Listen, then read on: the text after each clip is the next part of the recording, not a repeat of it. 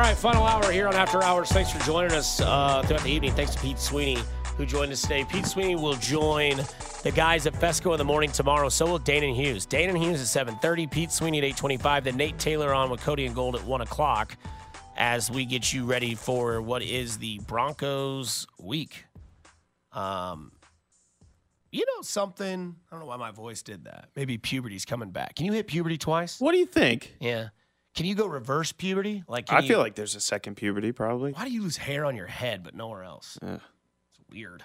Um, here's the deal. These are questions I don't have the answer to. This is yeah. Not qualified. This is James Palmer on if the teardown in the Broncos locker room is officially happening. Guys, I was at that Nathaniel Hackett Bowl. It's a credential I'll save. I'll probably put it on the wall and think about it often moving forward. And it's true. You look at the Denver Broncos and being there yesterday, the sense that I get from players in that locker room is a potential teardown is coming. That's just the way some of these players feel. Ian, you had a report yesterday about Frank Clark that I have heard similar things. There are thoughts in that locker room to where changes could start happening in terms of this roster before the trade deadline. Now they sit at one and four. Randy Gregory, guys, that move, that release, and then ended up being a trade, being in that locker room last week, that's what really shook up this group. If you ask my opinion, talking to players, it was okay, now Sean Payton's going to come in and start doing things his way in a sense. What happened in this game on the field was once again a tale of two halves. They haven't been able to put a full game together. Sean Payton upset about not running the football in the second half. They come out of halftime, guys, five straight possessions, negative 18 yards total. That doesn't that happen very often in the NFL, and that's uh, that's not going to get you a lot of happy guys in your locker room. It was just an ineffective offense and a defense that has had an inability to stop the run at a historic level uh, so far this season. Somebody that likes gambling, myself and Nick Price, and so does James. Uh, Mm-hmm. Kansas City Chiefs going to this game minus 10 and a half, the over under 49. So Vegas looks as the Chiefs basically winning this game like, I don't know, 21 to 3. Yeah. Um, not really a close game. Pete Sweeney, who joined us earlier, uh, agrees with me that this could be a slaughter. James Palmer there on NFL Network today, who's covering the Broncos, who has been covering the Broncos the last two years. A lot of interesting points there because Denver is in a state of collapse, right? You go back and look at what the Denver Broncos did in this offseason. They went and got Sean Payton, they got rid of Nathaniel Hackett, and then Sean Payton starts running his mouth, uh, talking a whole bunch of bull junk about stuff that you know don't wear bucket hats, chains, and sunglasses on the sideline. Be professional. And then the Jets and the pre and the preseason trolled him. Then yesterday they played the Jets, and Nathaniel Hackett got the game ball. That's an fu middle finger to your face. Coaches never get the game ball ever. It's just like an unwritten rule. It always goes to especially players. especially not an offensive coordinator. Right. And Denver just looks like a team that didn't progress. They got rid of uh, Gregory, who they signed this offseason. Eventually, or immediately, was just like, after four weeks, like, yeah, we're not going to keep you. We're going to get rid of you. We'll take a draft pick. That's not working out. I don't see this team staying together. I could see them getting rid of pieces. They literally can't get rid of Russell Wilson. They're handcuffed to arguably one of the worst quarterbacks in the league. It's just every week it's a different story. And and Russell Wilson, who is the the cringeworthy "Let's ride," Sauce Gardner mm. beats him, tweets out "Jets country, let's ride," puts a donkey face emoji on his on his Twitter handle, and I think it's crazy because like listen to Sean Payton in this press conference when they ask him about the whole Nathaniel Hackett thing. A lot of focus on this game. Your USA Today comments regarding Hackett. How do you look at that as a chapter in your coaching career where some people Yeah. might say Hackett got revenge today? Yeah, listen, they played better than us, and I credit you know Robert and that staff. They won the game, um, and I I think that's that's how I look at it. Coach, do you regret though those comments, making those comments? as I, at I already I already addressed that though, and it's a fair question, but I think we already addressed that the, the next day. And this is the All right, thank you guys. Yeah, this is the best part because Sean Payton in the offseason, again, was supposed to be the saving grace. He was supposed to be the guy, you know, the, the They get fixed Russell Wilson. right. It's I'm going to take away some stuff, and then he had a bunch of like really key quotes of, you know, that was one of the worst coaching performances I've ever seen. You know, you can't get beat like that. I can help out Russell Wilson. And then he tells like, "Hey, Russell Wilson, I need you to stop being so political. Quit kissing babies. Go out there and play quarterback. Let's do it." And then this past weekend against the Jets, I mean, they got beat bad, and Breece Hall ran all over them. And this was a game in which, after the game was over, the tough questions come, and Sean Payton has no answer for them. That was an up up and coming defense like a year or two ago too. Right. You know, a lot of young guys, a lot of talent on that defense, and I mean they're the worst unit in the NFL now. Yeah, and you heard, you know, you heard in the report earlier about, you know, mentioning names like Frank Clark. I mean, when you got a guy like Frank Clark in there who was used to winning Super Bowls or at least, you know, competing for Super Bowls all the time, and then he's got to deal with this, Right. that's going to cause a lot of dysfunction in your locker room. And I don't know how they fix it. You know, they're they're tied at the hip, like you said, with Russell and with Sean Payton. There's no real clear way out for years to come. So I mean, luckily in Kansas City, most people don't like the Broncos. They get to just kick back and watch this dysfunctional franchise just, you know, basically just give a few laughs because of how bad they are. And the other thing that makes it even sweeter is that they're almost hated league wide Mm-hmm. because nobody likes Russell Wilson, nobody likes Sean Payton, and now you get to attack the division. Now you get to go beat the first division opponent that you play this year in your house on Thursday night on a short week's rest. And a lot of people will say, like, is Kelce all right? Is is everything going to be all right? Doesn't matter. Um, this was Mitch Holthus on the drive talking about is there a Kelce decline? I think I brought this up at the beginning of the season when he missed the Detroit game. The fact that at that time I had him at 9,200 snaps from 2014 to now. Now we're up at another 50, 60 snaps. I've not done the update, but we're, we're you're talking 93, 9,200 snaps. And CDOT, these are hard snaps. Think about the routes he runs that are more deeper routes in the whole route tree than probably most than any other tight end in the league. And then he's still asked to do all the grimy work that tight ends have to do in the league. Like he has done so much. To me, it is. Uh, I, I still think he's got superpowers, but it's just there's been a lot of hard snaps that he continues to grind. So, yeah, he's 34. He's not 24 anymore but he's still so effective. To come back into the game to make those big catches and then that touchdown catch was uh, remarkable to me because I don't know how many other tight ends in this league would even be able to go back into that game. Mitch Holthus on the drive with Carrington Harrison Day as he is every Monday at 4 o'clock. And Travis Kelce in this game against the Minnesota Vikings had 10 for 67 and a touchdown. and he missed time. And he missed an entire, what, second quarter, like halfway Yeah, through a the little bit quarter? of the third before they were willing to put him back out there too. And then he got back in there and still 10 receptions for 67 yards. Um, obviously, Justin Watson had the two for, for 56. He had the big jump ball uh, catch. I, I sent mean, to our two group, incredible catches. Right, and I sent to our group text, Whiteman can jump. Yeah, uh, turns which out. is funny. Yeah. Um, but no, and you look at, at what Travis Kelce is in this week, as we talked to Pete Sweeney earlier about, you know, the injury and not pra- nobody practiced today. It is a short week. Travis Kelce's a veteran. They wrapped that ankle up. He went in there, probably played on a lot of adrenaline. Who knows, like, you know, how the ankle was feeling. It was rewrapped, and he got in there and still had 10 for 67.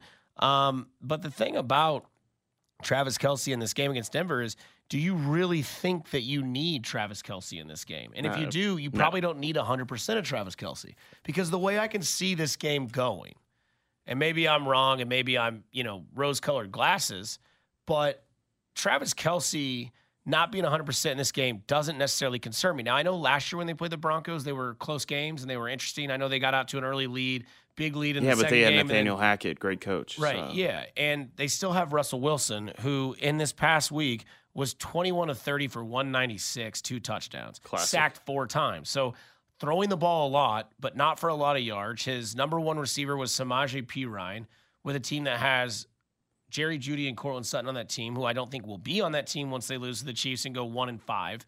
But the thing about this is the defensive unit that you have against such a piss poor offense that the Denver Broncos have and a bad defense, this is a game in which I think you can get it right uh, against a, a less superior team. Now the Bears, they they beat the Bears. They came back and won. That was a really confusing game for the Bears. That was more on the Bears defense than it was the offense. I know Yeah, that, I mean, those two bad teams playing each other. Right. Weird stuff's going to happen. yeah, and this is a game in which Denver, like we had just played the audio, the locker room is in shambles. They're trading players. Sean Payton is discouraged. They're on a short week, and they got to play the best team in the AFC in their house on Thursday Night Football, where that place will be absolutely juiced because you're coming off of back to back road games in which these fans are pining to get to the stadium. They're ready to go tailgate, and they're ready to see the Broncos lose. And it's not a good recipe for a team like Denver. So when you put all that into the melting pot, and come up with a recipe. It's literally go out there and just win the game. I don't care how you win it. I don't need a blowout win. I would love like the Broncos got beat by the Dolphins 70 to 20. I'd love that. Yeah, that'd be but fun. more so what I would love is if you just go out there and win 21 to 3,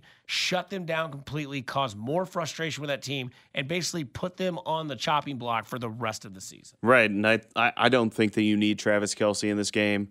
I mean, you didn't have Travis Kelce or Chris Jones, and you almost beat the Lions, who are fifty times better you should have than the, the Lions. Broncos. You just you had drop passes. Yeah, and- and exactly. You had one that was kicked up in the air for a pick six. Other than that, Right. you win that game. But Right. what I'm the way that I'm looking at this is you don't need Travis Kelce in this game. Even if he is active, I would not push it too hard with him because the Broncos suck. You're playing at home. It's prime time. Like you said, it's been weeks since they've had a game at Arrowhead. This crowd's going to be juiced for it. They're going to be ready. And it's just going to be more of the same, you know, whether it's a 17 to 10 kind of win or it's a 70 to 20 kind of win. Chiefs are going to take this one. Like, no doubt. Right. And if you can't beat the Broncos without Travis Kelce, then you just didn't have a good night. Right. Because that's just this is a week two preseason game, at least in my mind. I know they're going to try to beat you. I know they want to play upset alert. I know they have nothing left to play for, but still, it's in your house short week. We'll see what happens. I think that locker room is enough of a distraction to cause this game to not go the way they want it. Whether you bet the 10 and a half, that's on you.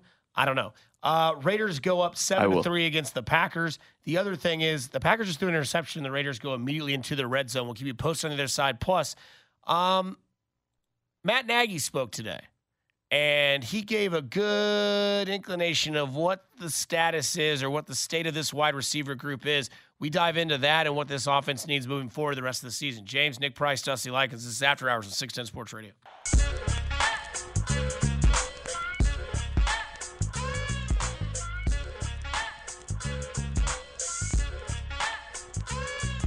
Dollar? Yeah. Another day, another dollar? Sounds like uh, Yeah. the drive is getting ready to start. Let's do this. It's not.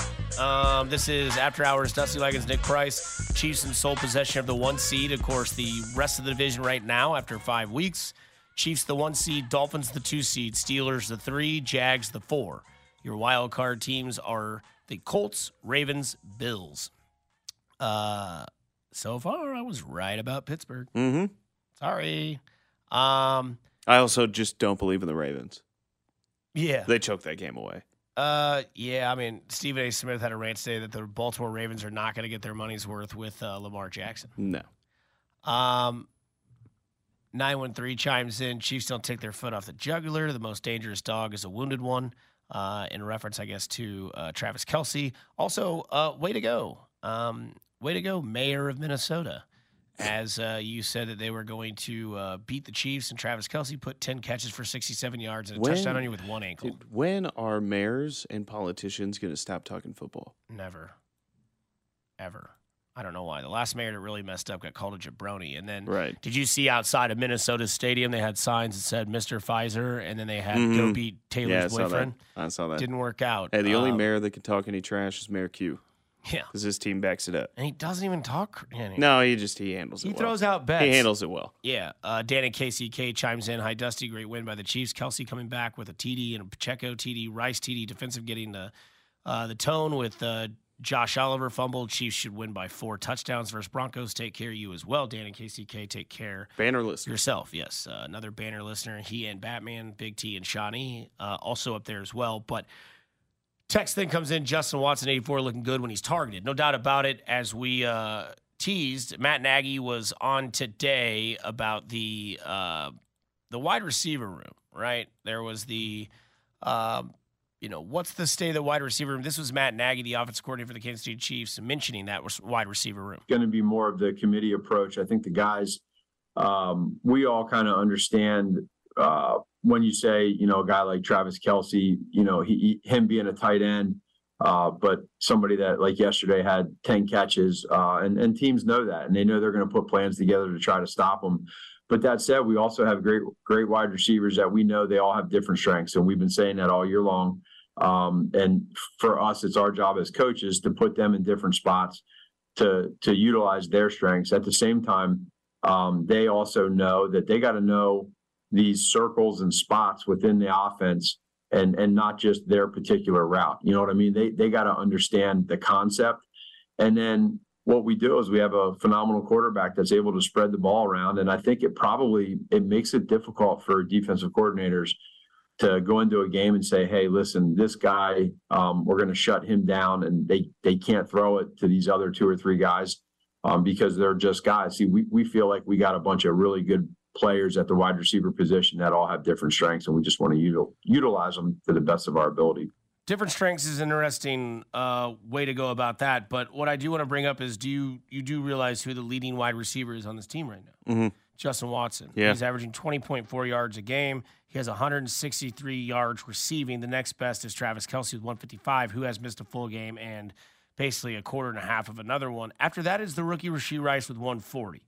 Um, where it gets a little, I guess, a little confusing is that Kadarius Toney, 57 yards receiving, um, and Skyy Moore, 112. Now, I know that somebody needs to step up and somebody really needs to be that guy. I think Rashee Rice is, as he now has his his second consecutive or his second game with a touchdown, not consecutive, obviously, but this comes uh, from X or Twitter. Justin Ross was targeted 66% of the snaps he played. Skyy Moore was targeted on 5% of his snaps. Probably not the variance you want from your wide receiver two and wide receiver seven, um, if that's the number you want to put on it. And then you look at what the comparisons were with Skyy Moore and Rashee Rice as Ron Kopp Jr., lead film analyst of Arrowhead Pride Radio or Arrowhead Pride, says Skyy Moore has run 127 routes this season. Five of them have resulted in a first down or a touchdown. Rashee Rice has run 66 routes this season. 11 of them have resulted in first down or touchdown. The Chiefs wide receiver room is begging for someone to emerge. First step is replacing wasted snaps slash reps. Preach. Could not be more uh, dead on about what he's talking about there. But I think when you look at this team and you look at this receiving corps, which Matt Nagy said it's going to be a committee, and obviously Travis Kelce is a hybrid of a player because he is a tight end position wise in the stat book, but he plays like a wide receiver and has the ability to change the game like a wide receiver. I think when it boils down to it is that Mahomes is so polished as a quarterback in this league, obviously being the you know the defending MVP, two time Super Bowl, two time Super Bowl MVP, and one time Offensive Player of the Year, and, and has done just a tremendous job so far in the league.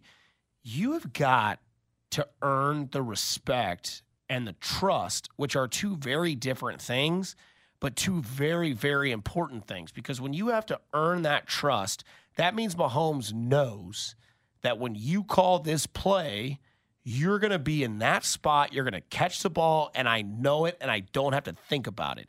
And then the respect is the fact that he knows that he can go a little bit outside your comfort zone and you'll be able to adapt. Nobody has done that this year. And Justin Watson has kind of been that guy. And Rashee Rice is starting to become that guy. And those are two of your top three leading receiving candidates when it comes to yardage. Again, 150 or 140 and one 166 or 165, whatever it was with Watson.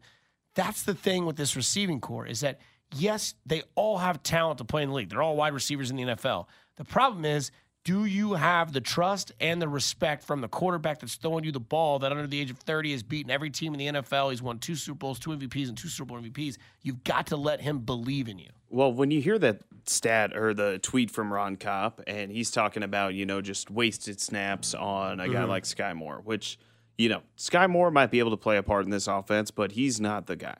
He's not that guy. He should not be out there on every every snap or 80% of the snaps or whatever. He hasn't shown anything that really proves that he deserves that spot, right? He hasn't mm-hmm. earned that respect, that trust from Mahomes. My thing that I'm asking is if Watson and Rice are the two guys right now who are doing it, mm-hmm. then we need to see them get a little bit more because I understand what Nagy's trying to do, you know, wide receiver, wide receiver by committee approach, but clearly they're not confident in Kadarius Toney to go down the field. They only throw him screen passes mm-hmm. and gadget plays. And Justin Watts or Justin Ross, when he's out there, he seems to be getting open, or at least you know being able to high point the ball as a receiver that Mahomes has never really had, mm-hmm. which opens up a whole new bag of tricks and something new and fun for Mahomes to tool around with. But Right. My thing is, is you know, wasted snaps. I think was a really good way of putting it because I know that you pay money to MVS, and I know that he stepped up over time, but that man is invisible more games than not. Right. Same thing with Skyy Moore. Same thing with Kadarius Toney. You got to just kind of, you know, this is the week of any week where you feel pretty confident. I mean, we were just talking about if the Chiefs' best skill position player and you know the greatest tight end to ever do it doesn't play, we're not worried about it at all because mm-hmm. the Broncos are that bad. This is a game where I would just go out there and I would line up Rashee Rice on 85% of the snaps on the outside. And I put Justin Watson out there and I put Justin Ross out there for 65% of the snaps and see if you got something. You know, because we're the trade deadline's approaching. It's at the end of this month. And you got to know where you stand. I mean, eh, you know, I, I feel like uh, as you see on the text line, you know, they're saying, Dusty, I'm sorry, but Skyy Moore is overrated and can we trade for Hollywood Brown, please? Well, you don't know if you need to trade for a Hollywood Brown or give mm. up that kind of draft capital or if you can even make something work salary cap wise, because you're probably going to have to move some things around, move some signing bonuses and stuff to make a move anyway with how tight things are. You're not going to know unless you give these guys who are producing a chance to show, hey, can that guy be a reliable target on the outside? Can he be that guy that in a big game can have seven catches for 85 yards and a touchdown? Because mm-hmm. none of these guys look like it right now. Yeah, I think that to give this an analogy of a restaurant, you're going to have your new hires that have been there for a month. Right. And they're going to come to their general manager and be like, hey, can I close? And it's like, well, we've got our closers. And it's like, well, one guy's always, you know, bitching and moaning about, I want to go home. I don't want to be here. And it's like, you know, I'm tired of you doing that. Let's put somebody in there that's hungry, that wants to prove their point. And they go in there and, And that person closed. always comes in, they do their side work, they do a good job, they do a good job with the customer, and but they're just not working a lot. They're then- working Tuesday nights. But then guess what happens when you put somebody that's hungry in there that wants to prove it? All of a sudden they gain the trust and the respect and everything with that general manager. And then when that general manager makes that floor chart the next day, they're going, you know what? Brian's going to close and Dave's going to close because I know that these guys want it. They want to do it. And then guess what? Then guess what happens? Those guys that used to close those morning shifts or those night shifts, why am I not closing? I don't know. Prove to me that you still want to do it. Prove gotta- to me that you have this. oh, okay. I got to work harder. You know, I got to do a better job. I got to make sure that I'm doing everything that's required of me Yeah. in order to earn that spot back. And I think, Which you that's know, another one of those in-house competition type of things at work. It's and like, this hey, whole little dice roll thing of Right. like, you know, hey, we'll just give, we'll just send these guys out there on Mm-hmm. any given play.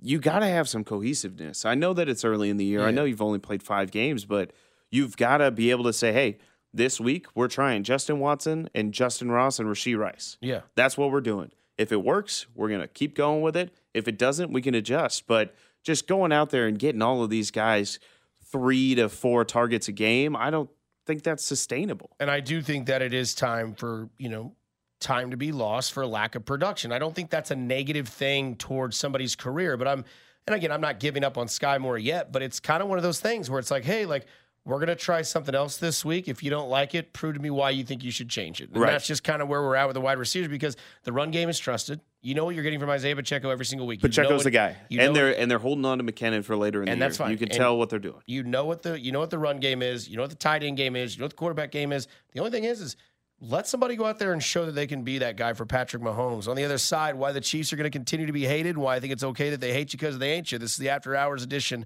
on a Monday night after a Chiefs victory on Six Ten Sports Radio.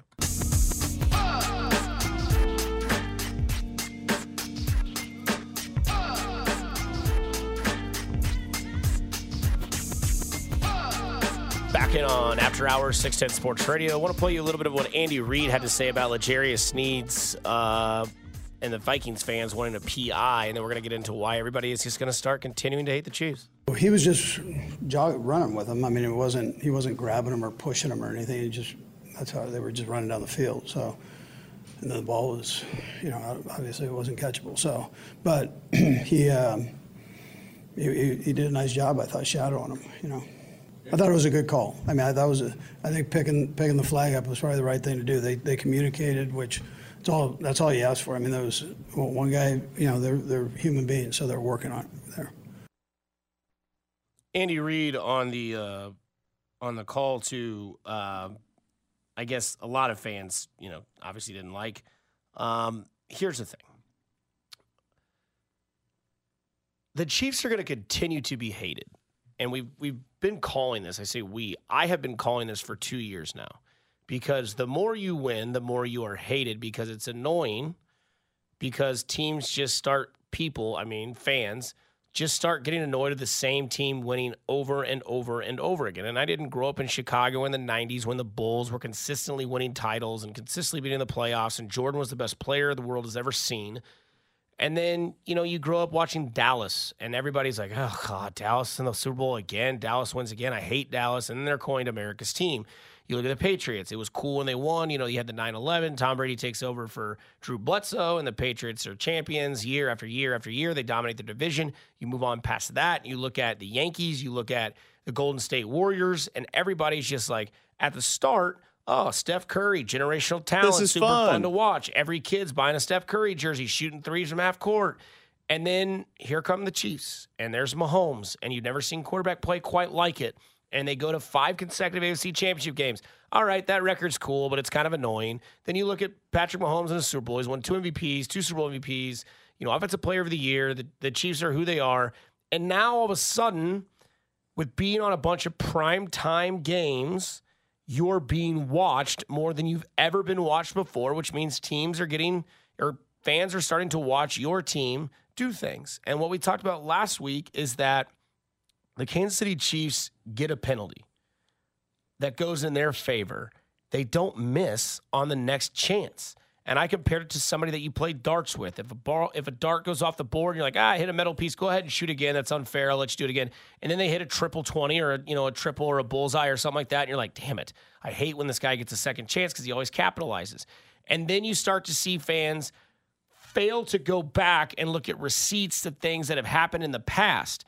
And how I want to defend this L'Jarius Sneed thing, and this is not me being biased, this is not me being a homer, this is just me taking the opposite side approach or the devil's advocate side of things.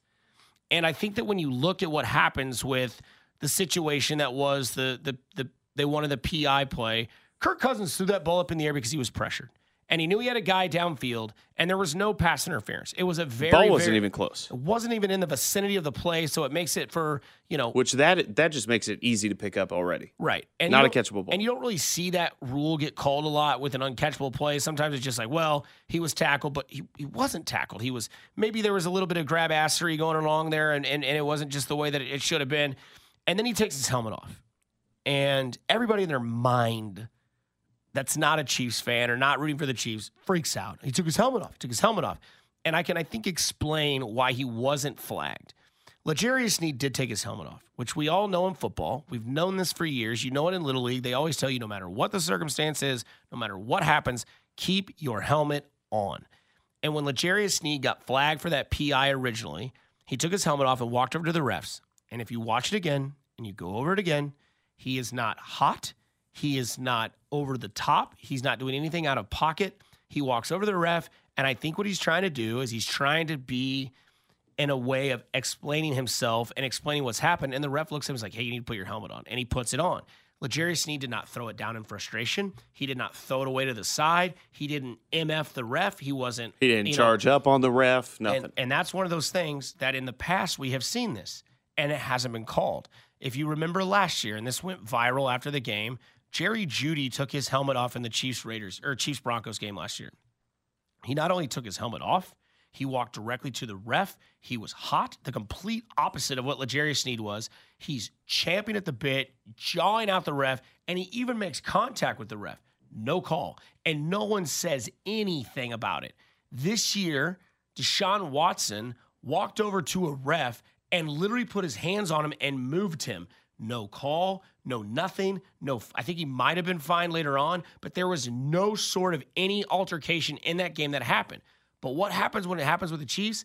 Everyone gets mad about it because in the Jets game, there was a crucial play that got called for a penalty. That's not the Chiefs' fault. The referee made that call. And there are times in the game where I wish referees would swallow the whistle and just let it happen, absolutely. But that's not in your control. That's not in my control. That's just part of the game. And it happened in the Super Bowl. And guess what? Everybody watched that Jets game. Everybody watched the Super Bowl, and that 325 game was the number one televised game on Sunday afternoon because it was 325, and everybody had that game on their network unless you were in a team, you know, unless you were outside. Unless you were in Denver. Right. that was your game that you watched. And so everybody watched that game and they saw that call and they saw that altercation and it was different than other ones. Should he have been flagged for taking his helmet off? It's 50 50. Maybe. It depends on that referee. But again, how many times in your life do people get you where you say, hey, if you just tell me the truth, it's going to go a lot easier? L'Jarius Sneed, if he takes his helmet off and throws it down, or he goes over there and he's, you know, MFing and cussing the referee, they're probably throwing the flag. He didn't do that. It didn't get called. Move on. Here's something too: is that you've got Jim Nantz and Tony Romo on the game, which I know a lot of people don't love Tony Romo on the game, but I think we can all agree that Jim Nantz knows football, right? He's been doing a great job for a long time. Both of them were talking about the PI and talking about picking up the flag. They never once really talked about L'Jarius taking his helmet off until McConnell came over and was losing his lid about, hey, he took his helmet off. He took. They're like, oh, that's what he's mad about. So it wasn't such an obvious thing to say, hey, that should have been a flag. And even if it was, what's getting lost in this whole thing is that it was still Chiefs football. And it would have been a half the distance to the goal, and you would have been getting the ball instead of at the 20 something, you would have been getting it at the 12 yard line or whatever it would have been. And I was just looking through Twitter and I saw from KC Sports Network the number of penalties that have been called on the Chiefs in the Mahomes era. Overall, you know, I'm not going to go through every single year, but there's they've had the seventh most penalties thrown called on them this year and third most penalties as a team since 2018. So, you know, people are going to always try to spin the narrative, and it's because the Chiefs win, Mm-hmm. and it's because the Chiefs beat your team. And yeah, they might get a call that you wish the ref would have swallowed the whistle on that play, Right. you know, or would have held onto the flag or whatever it is. But overall, I mean, you can look at it and you can just you can look at the numbers. It's not like the Chiefs are getting all the calls and they're not getting anything called against them. In fact, they're getting the third most penalties called against them Right. in this Mahomes era. It's just Mahomes finds a way to win the game. And so you got a lot of salty fan bases that are going to be up in arms about it because one call that happens late in the game that might be questionable. Guess what? Most of these calls are subjective calls, Dusty. Mm-hmm. Most of them aren't objective. Like you can look at one or two kind of calls in the NFL, like offsides, where you're like, was that guy offsides or was he not? Other than that, it is all how bad was it? Mhm. So when you're looking at this, I mean, people tend to forget the facts and forget that they can go and, you know, you can look up stats like this that say the Chiefs actually get flagged the third most in all of the NFL. And what really matters is the Chiefs are just damn good and they find ways to win all of these games. So you feel slighted as the other team's fan because you want to point the finger at something else other than that Patrick Mahomes and the Chiefs were just better than you that day. Mm-hmm. Yeah, I totally agree. I, uh, you know, it is what it is. But you know what? Minnesota game's over. The call's over, and now you get to move on to you know something a little bit more different. Let's ride. Broncos. Let's ride.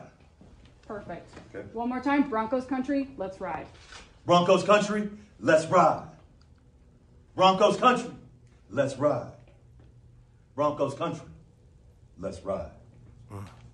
Great. Broncos country, let's ride. Perfect. Well, you get that coming up. We uh, wrap this show up. We get back into the things that you want to hear. Plus, we'll play you all the cringeworthy Russell Wilson stuff to get you ready for tomorrow night, which after hours will be on from 6 to 9 for James, Nick Price, Dusty Likins. Listen after hours on 610 Sports Radio.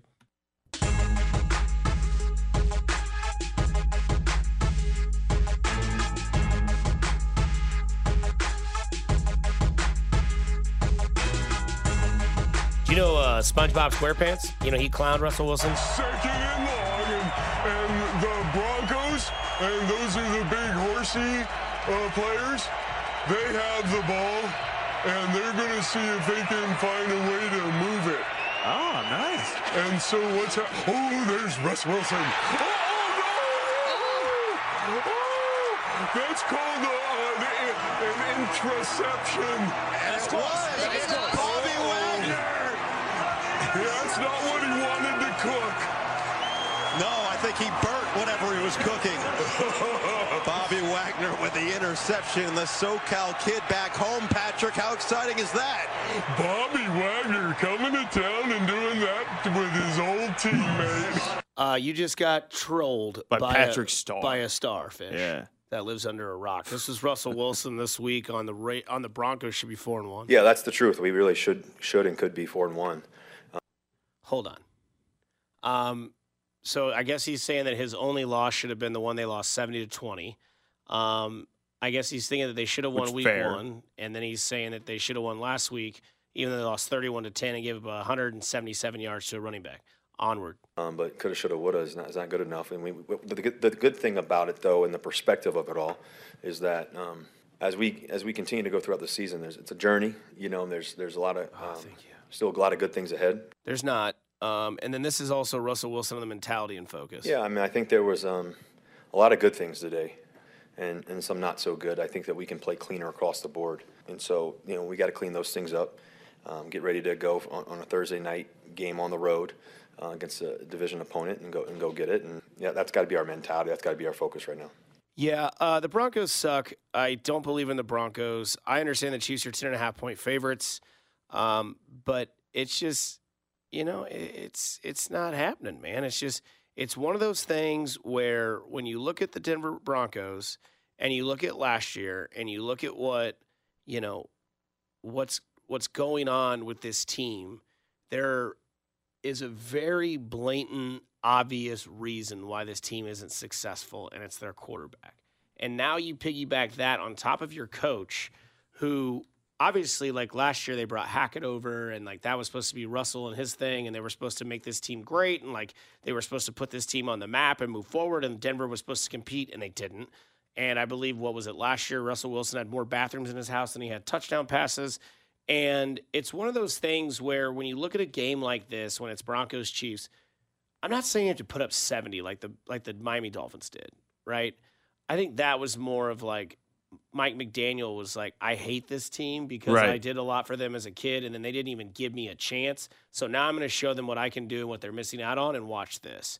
And the other thing about this is that last year when this team was, you know, obviously you had the let's ride, you had the stretching on the airplane, the cringy mm. subway commercials, and Russell Wilson had his own office in the facility, and he had, you know, no no music from Future because that was Ciara's baby daddy and all that sort of thing, and like you have all these like little nitpicky rules. I've heard he uh, doesn't give his phone number out to his teammates. they Like- got to contact his agent to talk to him. Right. And he just he's very cringe. He's very anti as a leader for a He's team. not a locker room And trust guy. me, I'm no. And I'm like everybody else when it comes to this week on Thursday night. I would love nothing more than to see the Chiefs win 35 to 3 Mm-hmm. because I think that's the straw that would break the camel's back. I think that's something, and there's not a franchise on this planet that I hate more than the Denver Broncos. I just I don't like them. I don't like them from when I was a kid when they put Vaseline on their jerseys, so they were tough to tackle. I never liked John Elway. I still don't like John Elway. I don't like you know. I didn't like Shanahan. I didn't like Jake Plummer. I just there's a lot about the Broncos that I just never liked. Whether that's you know being a non-biased fan of the Chiefs and just being a radio, I just they're they're not to me a franchise that I enjoy. And when you add Russell Wilson to it, and you add Sean Payton to it, and you add what happened yesterday against the Jets, and then Sean Payton basically talked a whole bunch of bull junk about how the Jets aren't this and Nathaniel, Nathaniel Hackett is this way and not a good coach, and then you get beat by him. And then you can't man up at the podium and answer questions and say, I've already answered that. It's a great question, but I moved on, whatever. It's like, no, no, no, dude.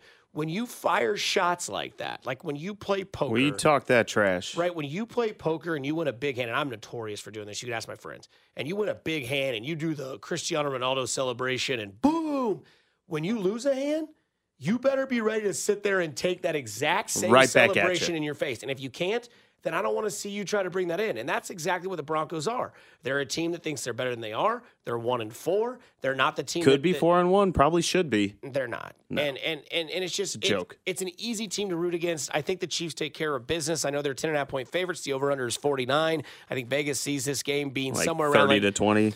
not even that. I think Vegas sees this game being like four, 21 to 3. Like, I mean, that's only 24 points. I get it. Or maybe they think this game can be 28 to 10. I mean, that's 38. That's still not close to 49. But it's a Thursday night game. It's a travel game for Denver. How do you see this game going for the Chiefs versus the Broncos? I think that it's going to be. I, I think we're a, We a lot the- more. We putting the 401k on this? Is it that safe or is it not that safe? I don't know if it's that safe because I don't think that the Chiefs approach games like Mike McDaniels does, Mhm. where he just wants to run it up. And we, I mean, we've seen this team time and time again. They're just like, hey, we just want to go out there and get a win. Right. Get a win, get out healthy. That's all that really matters. And so I could see this being a 24 to 10 kind of game, something like that. But mm-hmm. I think what you're going to see on Thursday is you're going to see the Chiefs defense just have a party out there. Mm-hmm. Arrowhead's going to be rocking. They're going to be getting to the quarterback. They're going to f- force some turnovers. They're going to make Russell Wilson look really bad. Yeah. And the offense, I think, is going to do just enough to win. Okay. That's how it is. You know, I think they're going to put up their, you know, 21 to 28 points, and it's going to be a pretty easy win. You know, I would love to see. Uh, I would love to see a situation where we get Blaine Gabbert in the game because the Chiefs are up so big, and you know it's just a party at Arrowhead. But I could I, honestly, I think this is just one of those where you kind of sleepwalk through the game, you get your win, and you get out. Over under two sacks. Over. Okay. Well, I think first of all, I think that uh, you know, for me, I've always been about you know the extra work. You know, if somebody says you, know, you got to do you know x x amount, I triple it. You know, that's No, you just, don't. that's just how I've always been. You know. What did somebody say tonight with a quote? A wet turd? yeah. Here comes the airplane. Russell Wilson sucks. You know who doesn't suck? James and Nick Price. You Mm. guys are okay in my book. I You don't appreciate suck guys. either. Pete Sweeney, he doesn't suck either. Thanks for joining the show tonight. I appreciate that, Pete. Uh, for everybody else out there, please stay safe. Please have fun. Do nice things for other people. You never know what it can do for their world or the rest of their day or their week. Um, it's cool to care, man. Enjoy the rest of this week. We'll be back tomorrow, 6 to 9 on After Hours. Dusty Likins with you for James, for Nick Price. You listen to After Hours on 610 Sports Radio. Good night, Kansas City.